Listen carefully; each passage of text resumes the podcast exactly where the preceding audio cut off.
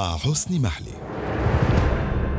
في الخامس عشر من الشهر الجاري قال الرئيس أردوغان أنه اقترح على الرئيس بوتين عقد قمة ثلاثية تجمعهما مع الرئيس السوري بشار الأسد وذلك بعد سلسلة من الاجتماعات بين وزراء الدفاع والخارجية ورؤساء أجهزة المخابرات.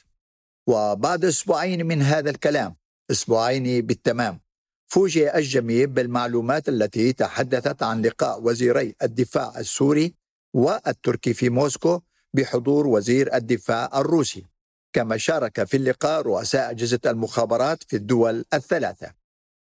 وفي هذه الحالة التي أثبتت جدية الرئيس أردوغان في حديثه عن اللقاء مع الرئيس الأسد فمن المتوقع أن يلتقي وزيراء الخارجية السوري فيصل مقداد والتركي مولود تشاوشوغلو في موسكو خلال الأيام القليلة القادمة وذلك بمشاركة الوزير لافروف. على أن يتم تحديد موعد القمة الثلاثية بين أردوغان والأسد وبوتين بعد سلسلة من الإجراءات التي يراد لها أن تدعم مشاعر الثقة المتبادلة بين الجانبين السوري والتركي. ويبدو أنها أي هذه الثقة لن تكن صعبة بعد إعلان الجانبين السوري والتركي عن ارتياحهما من نتائج اللقاء الأول في موسكو. ودون أن يكون واضحا سبب هذا الارتياح الذي يسعى الرئيس أردوغان لاستغلاله خلال الحملة الانتخابية التي سيكون اللاجئون السوريون أحد بنودها المؤثرة بعد حملات المعارضة التي حملت أردوغان مسؤولية أزمة اللاجئين السوريين في تركيا. كما يسعى أردوغان من خلال المصالحة العاجلة مع الرئيس الأسد ويقال أن اللقاء الأول بينهما قد يكون في بداية آه، مارس آذار القادم يسعى أردوغان لتحقيق انتصاره الثاني على المعارضة من خلال تضييق الحصار على الميليشيات الكردية شرق الفرات وهي الذراع السوري لحزب العمال الكردستاني التركي.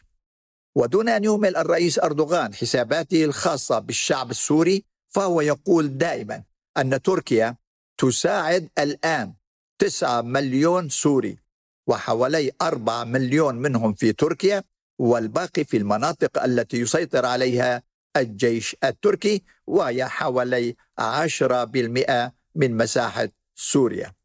وهم جميعا أي هؤلاء السوريين في وضع جيد مقارنة بباقي السوريين الذين يعيشون في مناطق الدولة أو في المناطق التي تسيطر عليها وحدات حماية الشعب الكردية المدعومة من أمريكا والدول الغربية وإسرائيل. فعلى سبيل المثال المياه والكهرباء لا تنقطع ابدا في المناطق التي تسيطر عليها القوات التركية ومشتقات النفط متوفرة تماما.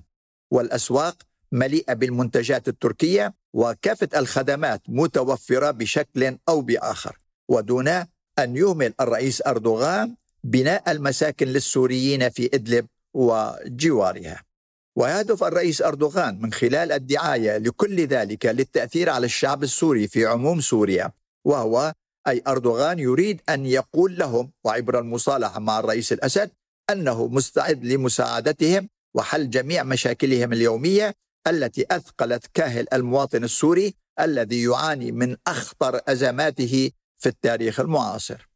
وبالمقابل لكل ذلك يعتقد الرئيس أردوغان أن الوضع السوري الداخلي مع تدهور الوضع الأمني في الجنوب السوري واستمرار الاحتلال الأمريكي لشرق الفرات سوف يمنع الرئيس الأسد من التعنت في مواقفه وشروطه. وأهمها سحب القوات التركية من الشمال السوري ووقف كافة أنواع الدعم لما يسمى بالجيش الوطني السوري الذي تأسس صيف 2019 في أنقرة. كما بات واضحا أن الرئيس أردوغان سيعتبر التنسيق والتعاون السوري مع أنقرة ضد الميليشيات الكردية من أهم شروط التنسيق والتعاون التركي السوري لمعالجة كل الأمور الخاصة بالأزمة السورية. بما في ذلك الوضع في إدلب ووضع خطة شاملة لعودة اللاجئين السوريين إلى بلادهم.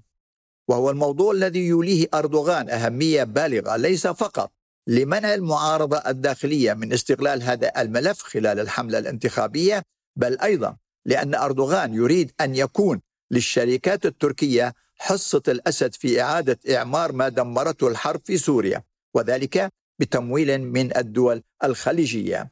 التي يقال أنها دخلت على خط المصالحة التركية السورية بعد مصالحة أردوغان مع الإمارات والسعودية ومصر ومصالحة الأمير تميم مع هذه الدول.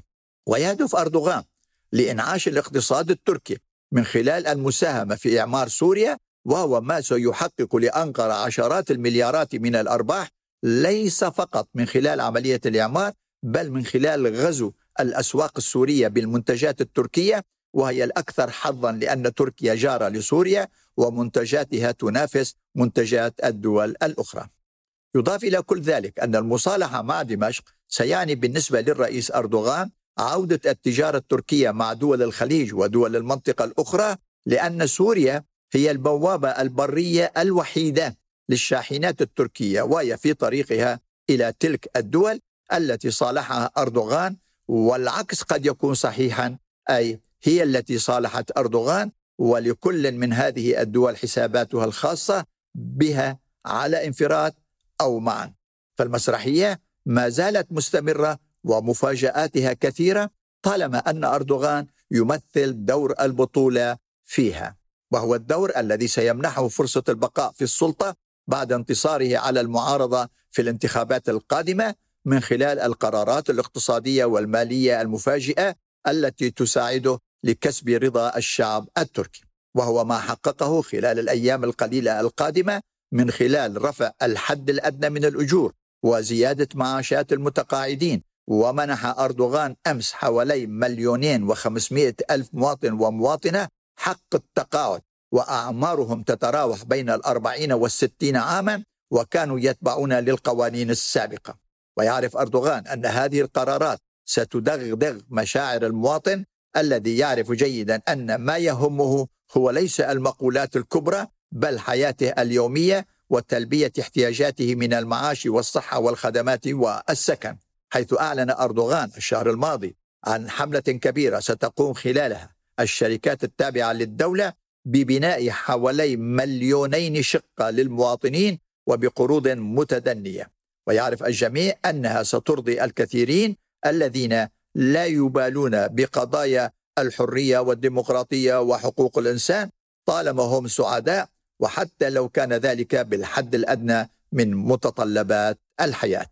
وإلى اللقاء في حلقة قادمة من بودكاست من الأناضول ولكم مني جميعا أطيب التمنيات بعام جديد.